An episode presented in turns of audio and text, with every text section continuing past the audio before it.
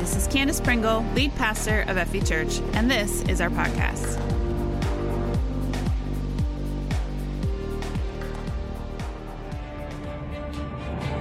All right, well, written in the stars week two. Last week we talked about the wise men, right?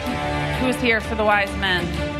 Awesome. So you're all caught up. The wise men traveled through the deserts, right? Following a star, they came to bless the Savior, not to be blessed by him. And we talked about how we're going to bring our best the last weekend of the year, right? December 20th and 29th is going to be our, what we have for the past few years called Rewind Weekend, where we look back at the year that we just had, where we look forward into what God is calling us into, and we sort of just celebrate. You ready to celebrate? Yeah, yeah it is a year, a month of celebration. And so, I'll tell you what, it's easy to talk about these things, about bringing our best, about celebrating in December, right? Around Christmas when we're all feeling magical and cozy and celebratory. It's much harder to make this a lifestyle, isn't it? Bringing God our best always because it's sort of exhausting after a month of bringing our best all the time. We, I really want this series, this Written in the Stars series, to not just be a season for us, but to permeate our culture for years to come. I want us to not be so necessity based in our giving, but more passion driven. Do you know what I mean by that? Like I could come up here and I could present all of these uh, tasks all of these things we have to check off the list, all of these necessities around the church. We need HVAC systems and four units in the ministry center. We need a roof fix that's leaking and we need uh, some big new flashy outreach project to finance, right? I, I could present those needs to you and you all being the generous people that you are would fill them. I know you would because I've seen it happen so many times. You want to provide for the needs of your church, but I don't want giving around here to just be necessity based. It must also be passion driven, that we would each decide how much to give because we are cheerful givers. And it doesn't matter the amount, get the amount thing out of your head. In fact, last week after the sermon, a person or two came up afterward and said, what's the, the goal for the best gift offering? How can I help you pray? And their hearts were right in it. I'm not criticizing. I'm just saying this isn't really that kind of a thing. It's not like we're pushing for a specific number or, or an amount. This isn't an initiative or, or something like that. This is just understanding passion. That we can have a passion for the church because Jesus created it as the avenue to tell the gospel to the world. It's about stirring up a generous spirit, passionate worship. Passion is what I want us to catch from this series because we are a vibrant, passionate, selfless church and because passion should fuel our giving, it's also what should fuel our worship. And this is where I thought we were going this week. I guess we still sort of are, but I, I, feel like I got this revelation of worship this week that is beyond what I expected. I expected to study the shepherds and the angels. They worshiped God in a field and take away the normal worship lessons from it. See, as a kids pastor, I taught the kids every week how to worship God. I read this book early on in ministry called Teaching Kids Authentic Worship. I think it's linked in your sermon notes for you parents who want this information. It's an incredibly useful book. And, and I, I learned a lot about authentic worship through that book. And I sat down and I would teach the kids every week. You know, first we'd do the jumping around, you know, getting our energy out, motions kind of, Jesus, you're my superhero, kind of, I still know all the motions, by the way. I'm very proud of that. Uh, but we do all of that and then we sit, right? And I'd have them focus. You have to really help kids focus. And so we'd get all the energy out. We'd sit, we'd turn the lights down low. We'd, we'd play some worshipful music, not the jumping around kind. And we'd close our eyes and I would say, okay, Worship isn't about the music. It's not about the dancing. It's not about the motions. This can be worship too. It's about our focus. And so we're going to focus right now. And I would say, what do you know about God? I'd lead them through these questions and they would raise their hand. Well, God loves us. Right. Because God is love. right? We, we know how he relates to us, but what do you know about his character? There's a difference, right? God loves us. There's a me in that statement. So who is God? God is love. When you understand that God is love and not just that he loves me, you can also understand that he could never stop loving you for any reason. It's against his character because he is love. What else do you know about God? And they would raise their hand and somebody would say, oh, God sent his son to die for us. Right. Because God is the savior, because he is the deliverer, because he is the healer, because he is the comforter. That's who he is. So of course he sent the savior for us. That's who he is. And they'd raise their hand. God heals us when we ask. Yes, because God is the healer. Okay, so we, we would go through who God is. Now, don't get me wrong. I'm not saying don't be thankful and thank God for the things that He gives you, right? Thankfulness is something else. It has its place and we need it too.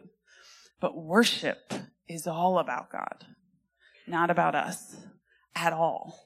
Just about who He is. And so we'd sit and we'd go through this. And by the end of it, we'd have all of these characteristics of God. You probably hear me. It still comes out of my mouth it's from the time back in the trenches in kids ministry when I, I, just i trained myself to say you are the provider you are the deliverer you are the comforter you are the healer you are the prince of peace the everlasting father because that is what worship is it's focusing my heart on who he is and when worship is true and genuine and authentic it has a few byproducts there are a few things that we can see throughout scripture in our context today and that I've, I've, experienced firsthand. When worship is true and genuine, when it's authentic, it is also contagious. Other people see it and they want to join in too. It is attractive and you want some of that as well. And it is inspiring. It's contagious, attractive, and inspiring. The flip side is also true though. When you see someone not worshiping in spirit and in truth, not worshiping authentically, but they're still going through the motions, it's icky, it's repulsive, it's repelling and depressing. It's not right. You can feel it when it's fake, when it's done for show, that sort of thing. Nobody wants to be around that, but when it's real, it's contagious. For the past few weeks, I have been in the back during worship. And this isn't something I, I usually like to do. When I agreed to be lead pastor of this church, I made a commitment that I would go first, right? And so I take that seriously. I want to set an example. And so I'm usually in the front row, worshiping my heart out, being as authentic as I can about it to set that tone for the church. I'll go first, right? But these past few weeks, I, I was walking up to the front on my way out, computer, microphone in hand, ready to go. And I felt God just say, not yet. I go, okay. what do you mean? not yet. Guess I'll hang out back here for a while and see what that means. And I, as I understood over the next couple weeks, God was whispering more into my soul about the sermon. I was literally back there editing and typing more notes in for the sermon. It was like God was saying, you're not done yet. Just hang on. But in that, I've gotten to be in the back a little bit more, and I've gotten to watch worship a little bit more than just lead it. And I've seen you all's genuine hearts for it. I mean, I, see people wiping a tear occasionally or, or just raising their hands in total surrender or closing their eyes and really focusing in, not focusing on anything else around them, just on God. And it is a beautiful, contagious, attractive, inspiring thing to watch other people worship genuinely. I wanted to run to the front and do it too. I was worshiping in the back. Don't get me wrong. I wasn't just stalking you all, but writing a note occasionally and then looking up. But I was, I wanted to worship with you because it's a beautiful thing when we see authentic worship. I, uh, as a youth kid here in this youth group growing up at Freedom Valley, we had this internship program called Master's Commission. You, some of you will remember years and years ago. And so we had these college age kids and these youth kids and we'd go on ministry trips occasionally where we would do skits and someone would preach and someone would lead worship and whatever. And we'd minister to other youth groups. And I was on one of these trips. It was to Virginia, maybe, or North Carolina, or something like that. And I remember one of those interns, so she was a bit older than me. Her name was Angie. And I don't know if I've seen her since that year, but she was Latina. She was from a Southern church. She was bubbly and outgoing, but in worship. I got sat beside her one time in worship. And I'm not the like jumping around, like shouting, like overly outgoing worshiper, but she was. And I got sat beside her and I was super uncomfortable for the first couple songs. Like she's all over the place. She's like taking up three seats. She's into it, you know? And, but honestly, by the end of that worship service, I was into it too. Her genuine worship was so contagious. I couldn't help myself. And then the next service, I was like, I'm sitting by Angie. Save me a seat right? I want to be there because it, it, it's contagious. I was clapping along and dancing and it was fun. Worship is contagious, attractive, and fun when it's done correctly. And honestly, that's, that's where I thought we were really going with this. I was going to tell you all of those stories and tell you about how worship should be authentic. And then I started reading Luke 2. And I didn't start at verse 9 where the shepherds and the angels story begins. I started back at verse 1 to really get the context of it. And remember last week when I talked about some of those verses that you just sort of throw away? Like, yeah, yeah, yeah, context and times and names I don't know how to pronounce, whatever, I'm moving on. Get me to the good stuff, God, right? Well, the first verse is, is sort of like that, and yet I couldn't move past it. Luke 2 1 says, At that time, the Roman Emperor Augustus decreed that a census should be taken throughout the Roman Empire. This was the first census taken when Quirinius was governor of Syria.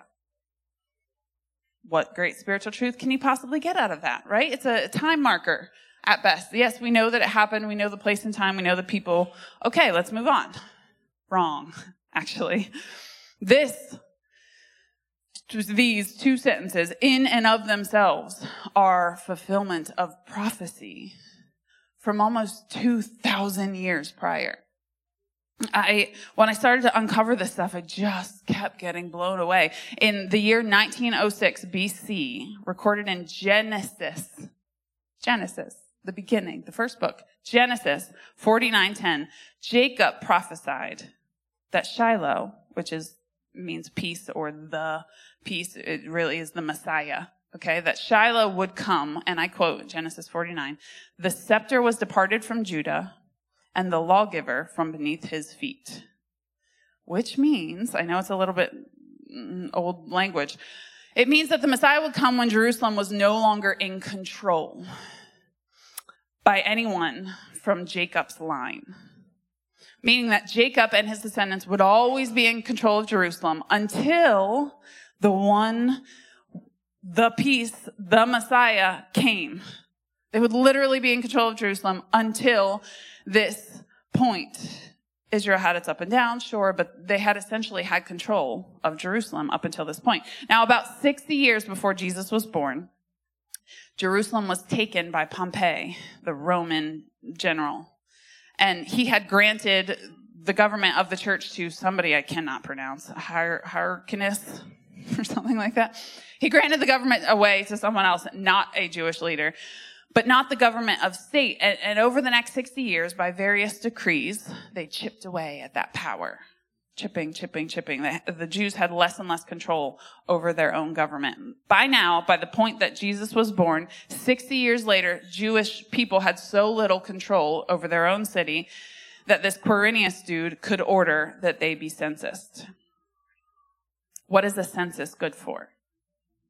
What is the purpose of counting people? Taxes. Exactly. So this was the first tax. This was the first real, tangible um, reason for the Roman government being there. It was the first time in history the Jews did not have control of their own city. And this is when Jesus is born during the census. Does anybody see the humongous coincidence in that? Is it a coincidence? No. It was prophesied two years ago. And it didn't happen 60 years before when Pompey took over. It happened at just the right time. And I'm still getting goosebumps saying it. I, sat there at my kitchen table realizing all of this. And, and I know that the messianic prophecies exist. That's why the series exists, right? I, I'm kind of aware that there have been messianic prophecies. And yet when this dawned on me, the revelation of how big God is just dawned on me all over again. Genesis 49:10. Let me just read this again. From the beginning, Genesis, the scepter will not depart from Judah, nor the ruler's staff from his descendants until the coming of the one to whom it belongs, the one whom all nations will honor. Jacob knew it generations ago. He prophesied under the gift of the Holy Spirit 2,000 years before Jesus came. Do you all know when the first messianic prophecy was, by the way? When sin happened. Right? Do you remember? They said, uh, the serpent will be crushed beneath the feet of humanity that someday one would come and crush the serpent's head. When sin entered the world is also when hope entered the world because God has never left us alone. It's been his plan from the beginning. If anything was ever written in the stars, it was the Messiah, the hope of the world. How can you not believe? How can you not believe when all of this is true?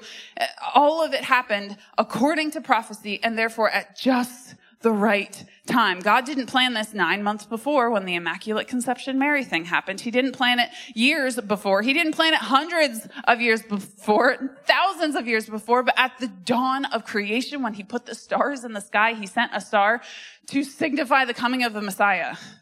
It's always been the plan. I just sat there. I literally had my head like this at the kitchen table and Aaron came in and he said, what are you doing? I said, I'm getting my mind blown right now. Just, I need a minute, okay? I just had this revelation, this, I just sat there in absolute awe of how big he is. And it wasn't just at the beginning, by the way. We've had breadcrumbs in almost every generation since throughout the Old Testament. There are hundreds of messianic prophecies. Hundreds. I have in linked in the sermon notes the top 40, I think, most helpful. but there are hundreds of them.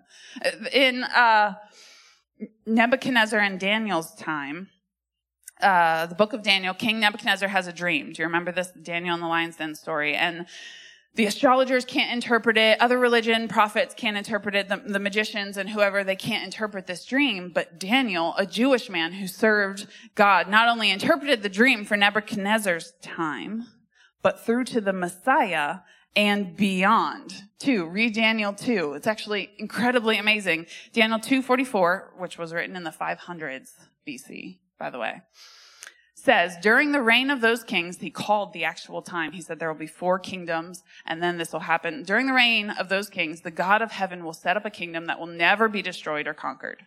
It will crush all these kingdoms into nothingness and it will stand forever. What do you think he's talking about there? He didn't say after the reign of these kings, a king will come and he'll crush them all and he'll rule the world forever. He said during the reign of those kings. During it. Who could have called that? Except for God. Who could have prophesied that except by the Holy Spirit? These little verses that seem to mean nothing, just, just markers for times and places, when you actually dig in, you see all the layers to it, that God has a plan with every single word he speaks. Everything has a purpose and not just one purpose, but layers of purpose because God is not only the God of individuals, but the God of nations. He's not only the God of today, but the God of eternity. He has so much bigger of a perspective than we do. This is the basis for worship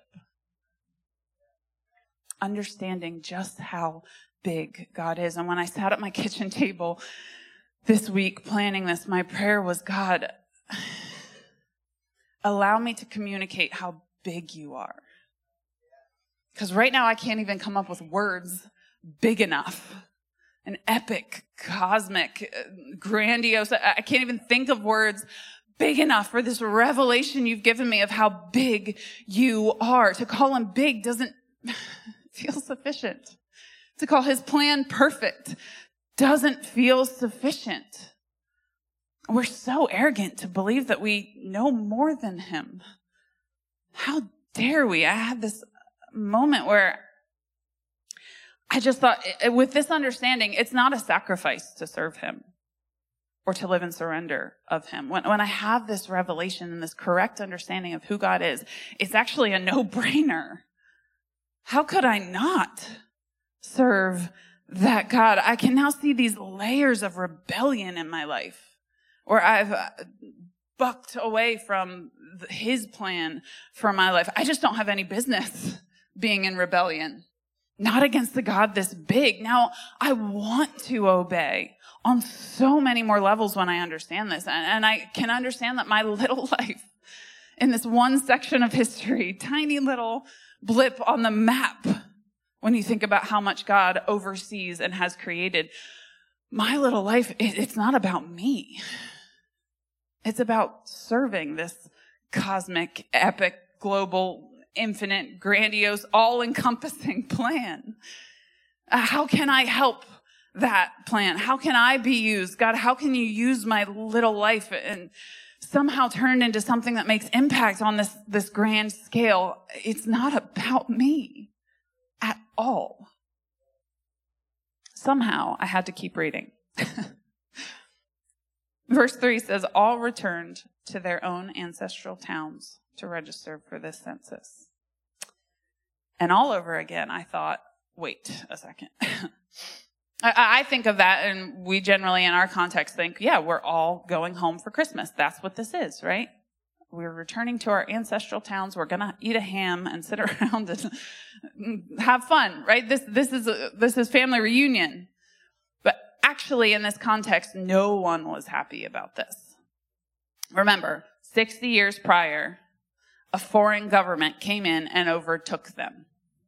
No one was happy about this. We see 30 years later when Jesus is all grown up, nobody's still happy about it, right? Everybody's really angry, in fact, and they want Jesus to overthrow the government, kick them back out, and let them take back over. Nobody's happy about any of this. In fact, political and, and, uh, family tensions, everything was high. Everybody was angry. We saw even last week in our story that everybody was angry. Nobody was happy. God's people throughout the generations have been made to serve governments that they did not like, that they did not think was according to God's perfect plan for them. Does it sound like anybody? I don't know if you can identify, but, but if, if anything shows us that God's will and plan cannot be thwarted by any move of any government ever. It's this story. I let God handle the big picture stuff. Because obviously he's got it. we don't need to try to micromanage everything. We have one job as Christians. That is to preach the good news and it should trump all other jobs, duties, responsibilities. It should come before everything else. It's not to make sure everyone obeys, by the way, by putting more laws into place or, or voting the right leaders in. It's to preach the good news. The good news. The good news. We sometimes forget that it's good news want to shake our finger, wag our finger at everybody and tell them how bad they are. It is good news that we have. Uh, it doesn't matter who's in charge. It doesn't matter what government or party has control. God is in control.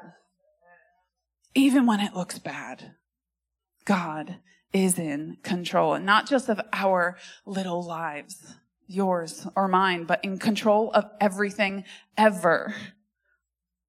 He can control the evil, power hungry governments, kings, and leaders, and, and he can use them if he so chooses.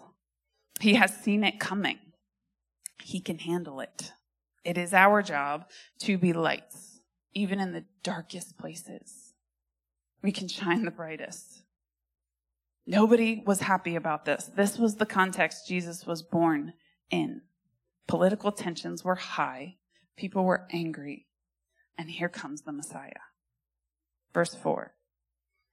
And because Joseph was a descendant of King David, he had to go to Bethlehem. By the way, also a prophecy. In Judea, David's ancient home, which was also a prophecy, he traveled there from the vi- village of Nazareth in Galilee, which would later become fulfillment of prophecy.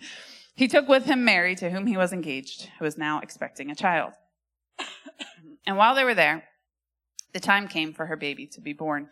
She gave birth to her firstborn son. She wrapped him snugly in strips of cloth and laid him in a manger because there was no lodging available for them.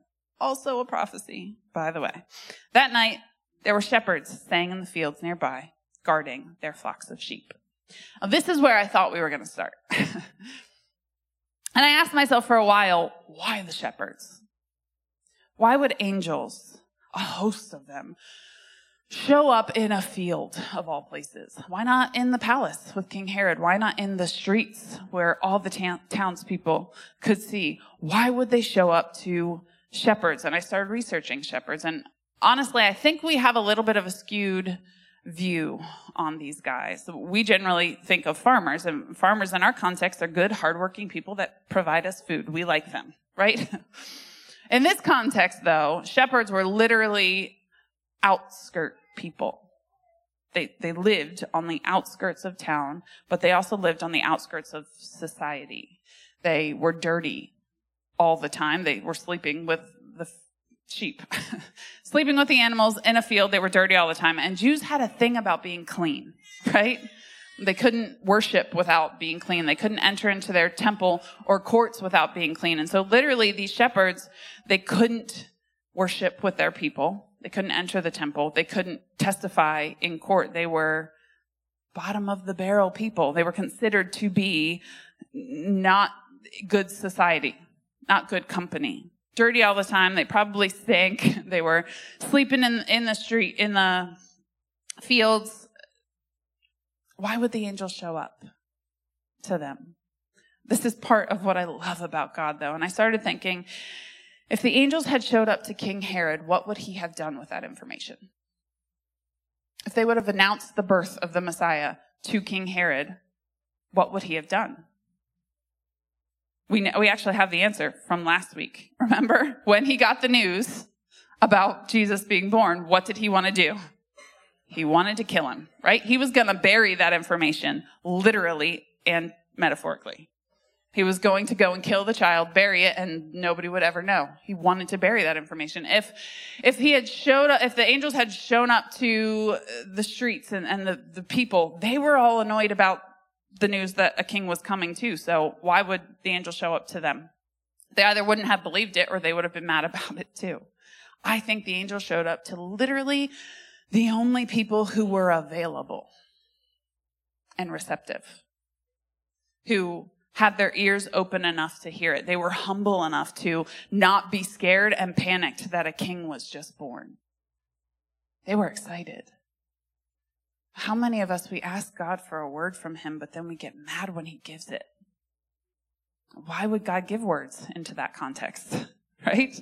We're not ready to hear it yet. We're not open and receptive to that word when it comes. So why would God speak? It's not going to do you any good.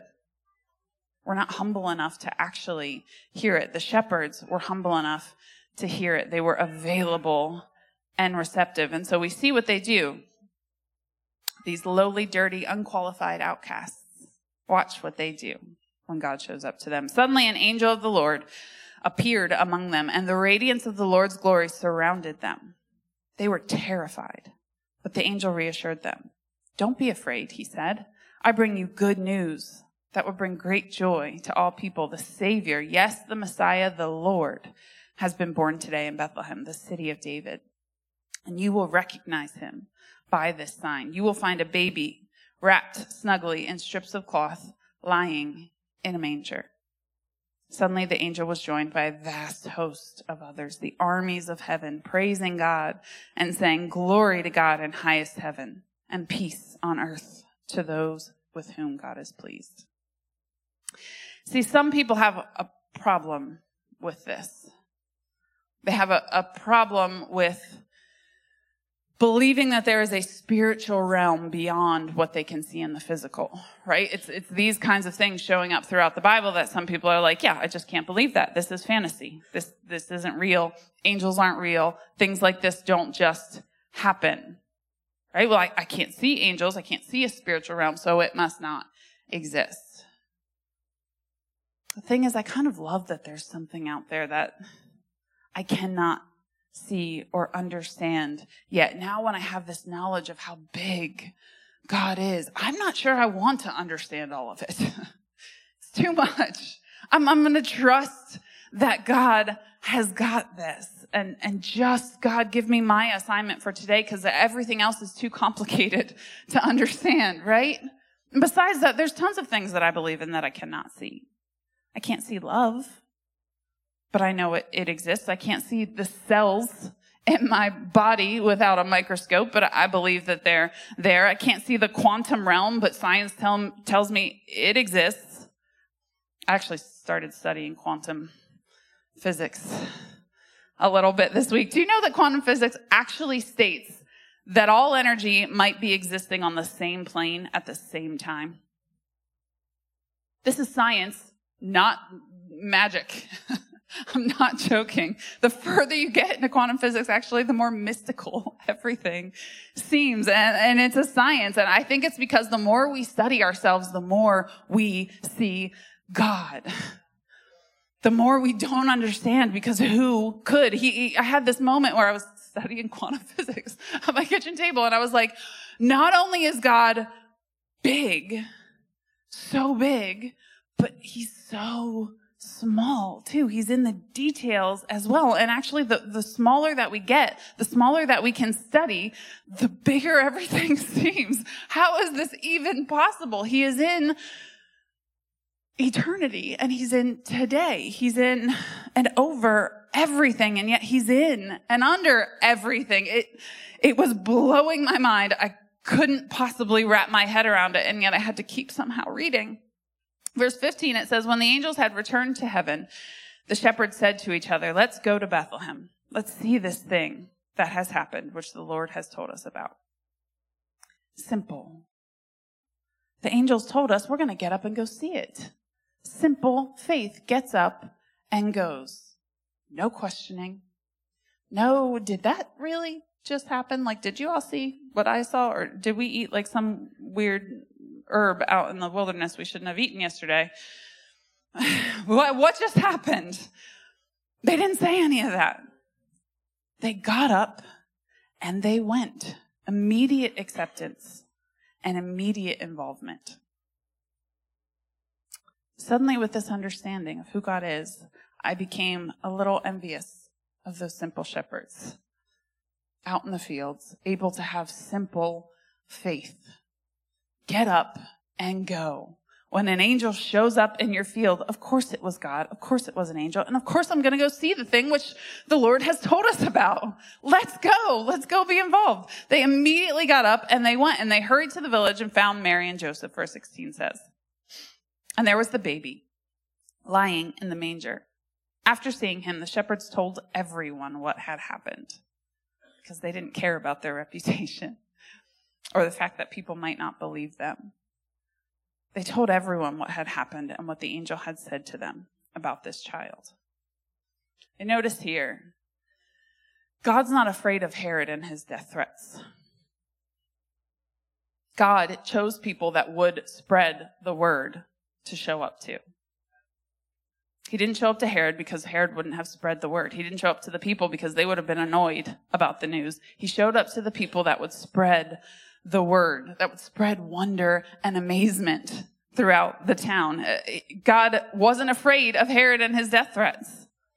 He knew, in fact, that God had already had plans in motion to get Mary and Joseph out of harm's way, right? The wise men were already on their way by this point.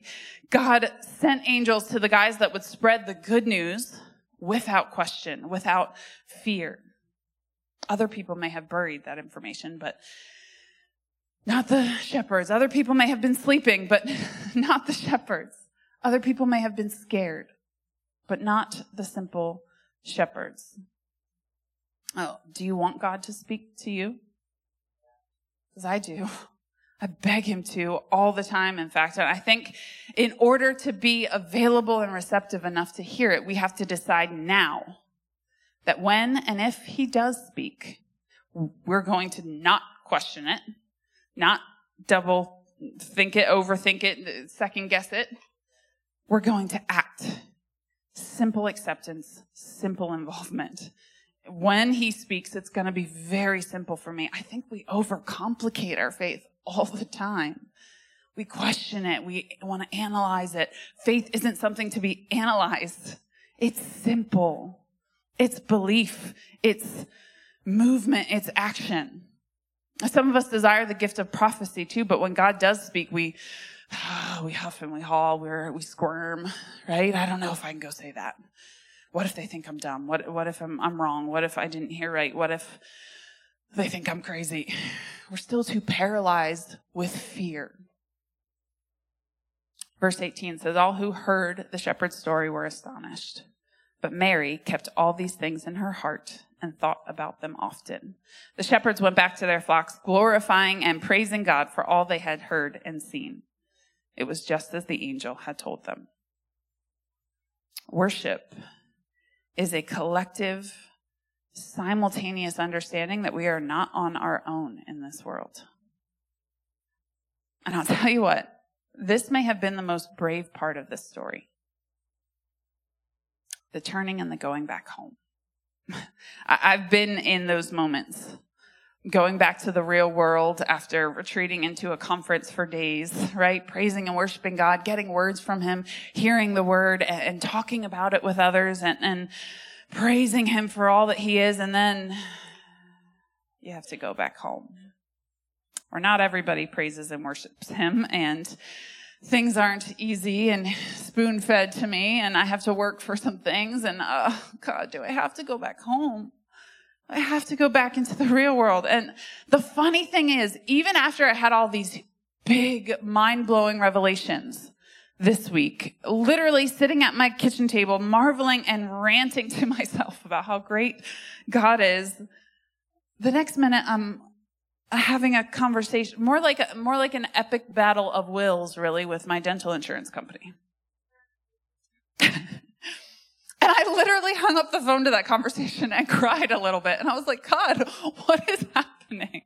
I thought if I was doing this right, if I'm having these big revelations about who you are, I shouldn't be fearful anymore, right? You have a plan. Of course, if you have a plan on this cosmic level of the Messiah, you have a plan for my tooth pain. Like, how dumb am I that I can't understand, that I can't hold both of these things at the same time? And honestly, in that moment where I was struggling and questioning God, I just felt him smile. Because I live in the real world too, and it's not a bad thing. We're called to, actually, to somehow reconcile our beliefs with our everyday lives. God said, You'll never be perfect.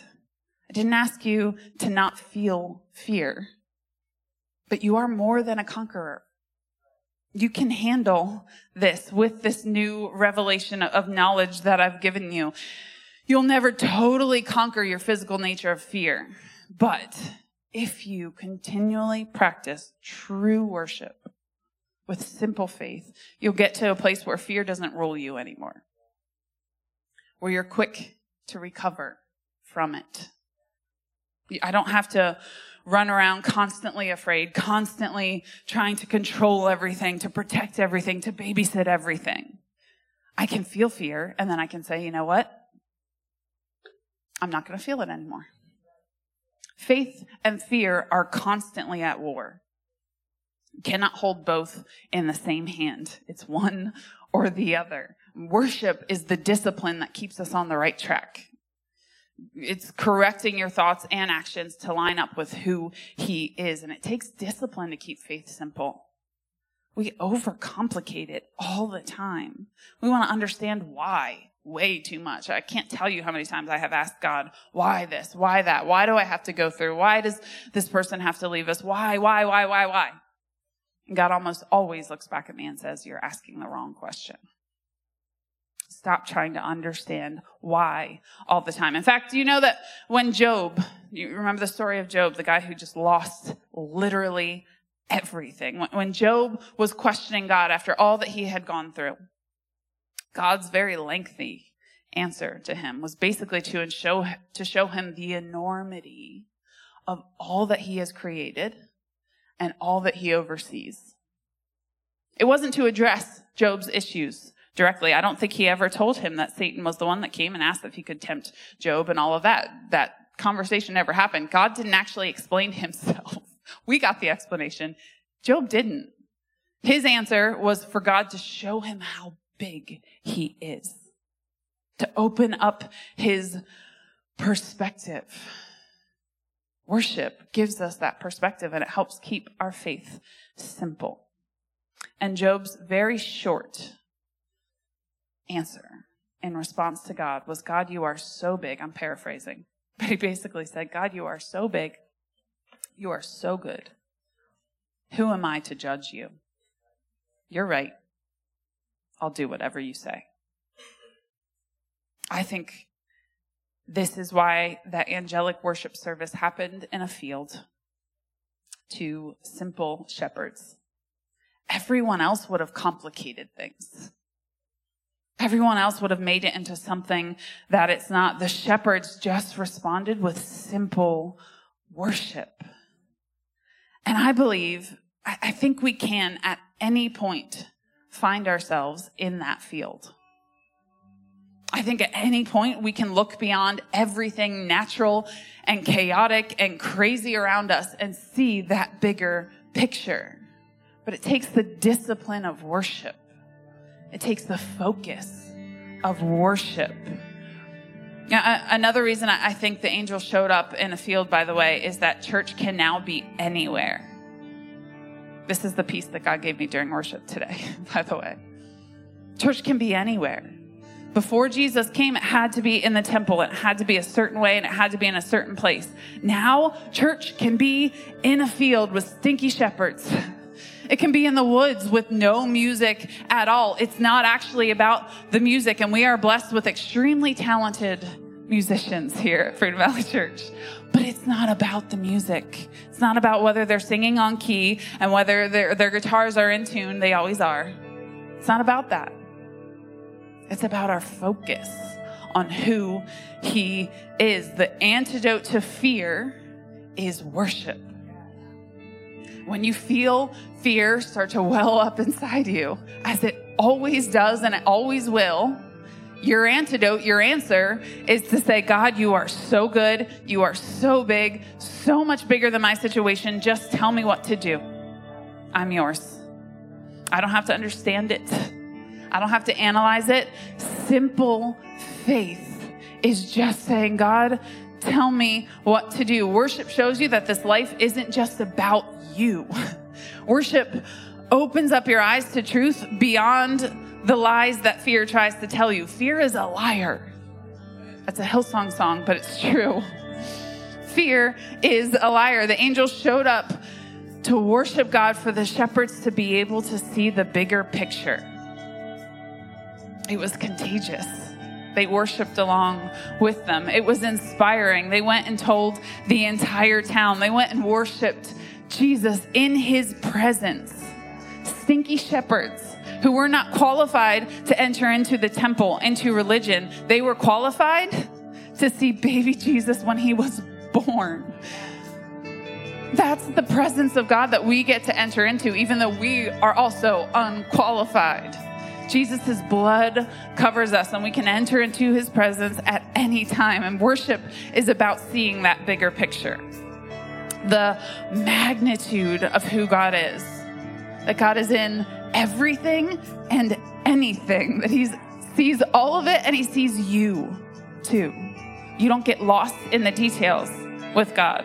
You're not just part of a, a large spectrum, He sees you for who you are. And when we understand that the plan of salvation has been written in the stars since long before we were born, that's when we can bring Him our best worship. Those angels were sent to the shepherds because they were the ones who could bring the best Didn't seem like it. They weren't qualified, and yet they did. Our best worship isn't about the music. It's not about our theology and all of the songs being 100% correct. The sky doesn't have to part with angels all the time to have the best worship. It's just about getting your eyes off of you and on to Jesus. And when that happens, our worship is simple and our mission is clear. That's what will keep our faith vibrant, passionate, and selfless. Being worshipers. Worship will enable us to simply and quickly accept and obey Him. Maybe today you're recognizing you've gotten your eyes off of Jesus for too long. Your head has been in the details. You've tried to control your little world too much, and you need to refocus yourself on Him. This is your day. This is your hour. This is your month. And by the way, I'm 100% aware that this is the hardest month. December is full for everyone. There's so many excuses not to come into corporate worship and give him everything. There's so many excuses to not fully focus on who he is. And I'm not asking you to simplify your schedule and cut out everything and sequester yourself in your house. I'm asking you to focus your thoughts. Fix your eyes on Jesus, the author and perfecter of our faith, understanding that God is bigger than you could possibly imagine, and He is in the details. That He's the God of nations and the God of individuals. He is the God of eternity and the God of today. And He crafted you according to His perfect plan at the perfect time in history with a purpose in life. And He's placed you in this time for a reason. You don't have to understand it all. You don't have to pretend to be someone you're not. Just trust Him because His plan has been written in the stars since long before any of us were born.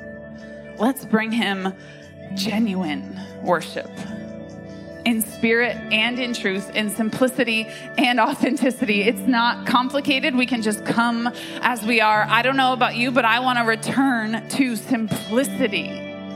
We get to be children again in his presence.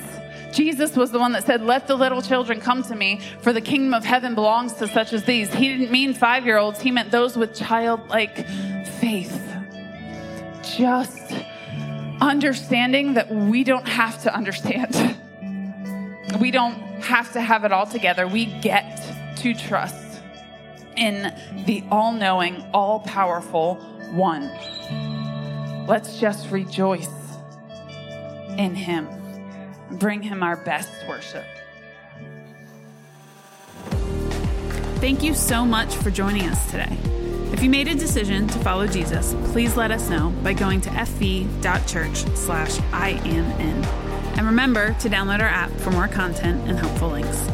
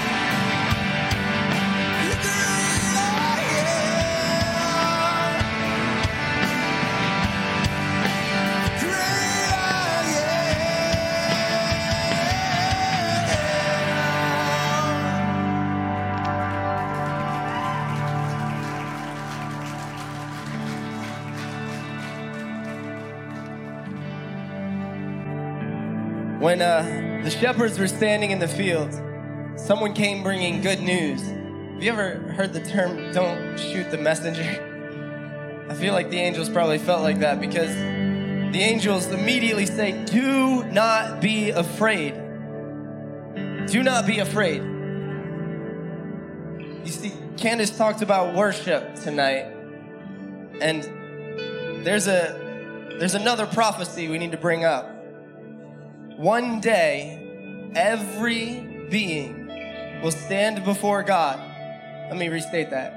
Every being will kneel before God and worship Him and declare who He is.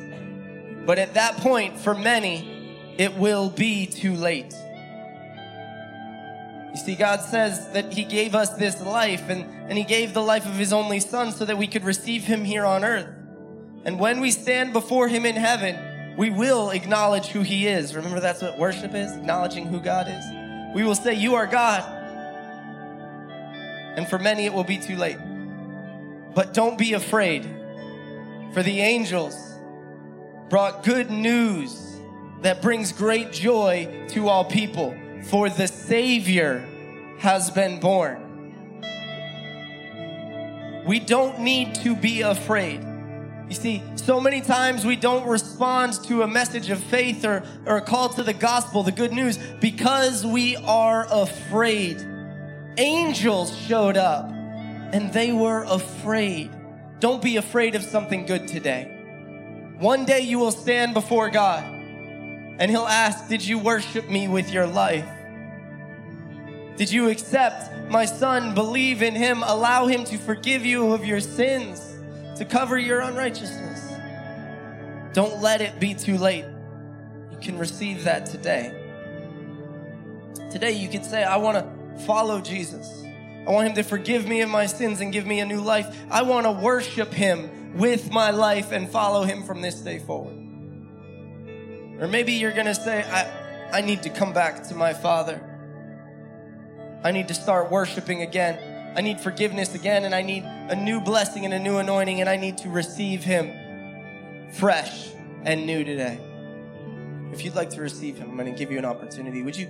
Would everyone just close their eyes and create some space? We're just going to create some privacy in this place because I don't want anyone to be afraid of responding to God today. Respond in faith. If you're here today and you say, I need Jesus to forgive me my sins, I need a new life. I need to worship Him with the rest of my life so that when I stand before Him, I can say, I receive Jesus, I follow Jesus, and I worship Jesus with my life. And I'm here before you today, knowing I carry His righteousness. Father, we come into your presence and, and we thank you for these responses, these individuals who've accepted you. I know right now that there are angels celebrating your glory in heaven because a lost daughter, a lost son has returned to you. We celebrate with them, rejoicing that there is new life eternally, that, that no longer are we dead to sin, but we are alive in Christ. Jesus, you forgive and you give a new life right now. So let this be a moment that is remembered, that we look back to and say, I am a child of God and I will worship him from this day forward. Remind all of us who are followers of your son and forgiven by the blood of Jesus to this week, this month, this year, never stop worshiping you because born is the Savior and risen is our Savior. Thank you, Jesus, for this time of worship, this reminder of the prophecies that point to you, the need to worship you for your magnificence that goes beyond all our understanding. Be with us until we see each other again. In Jesus' name I pray. Amen.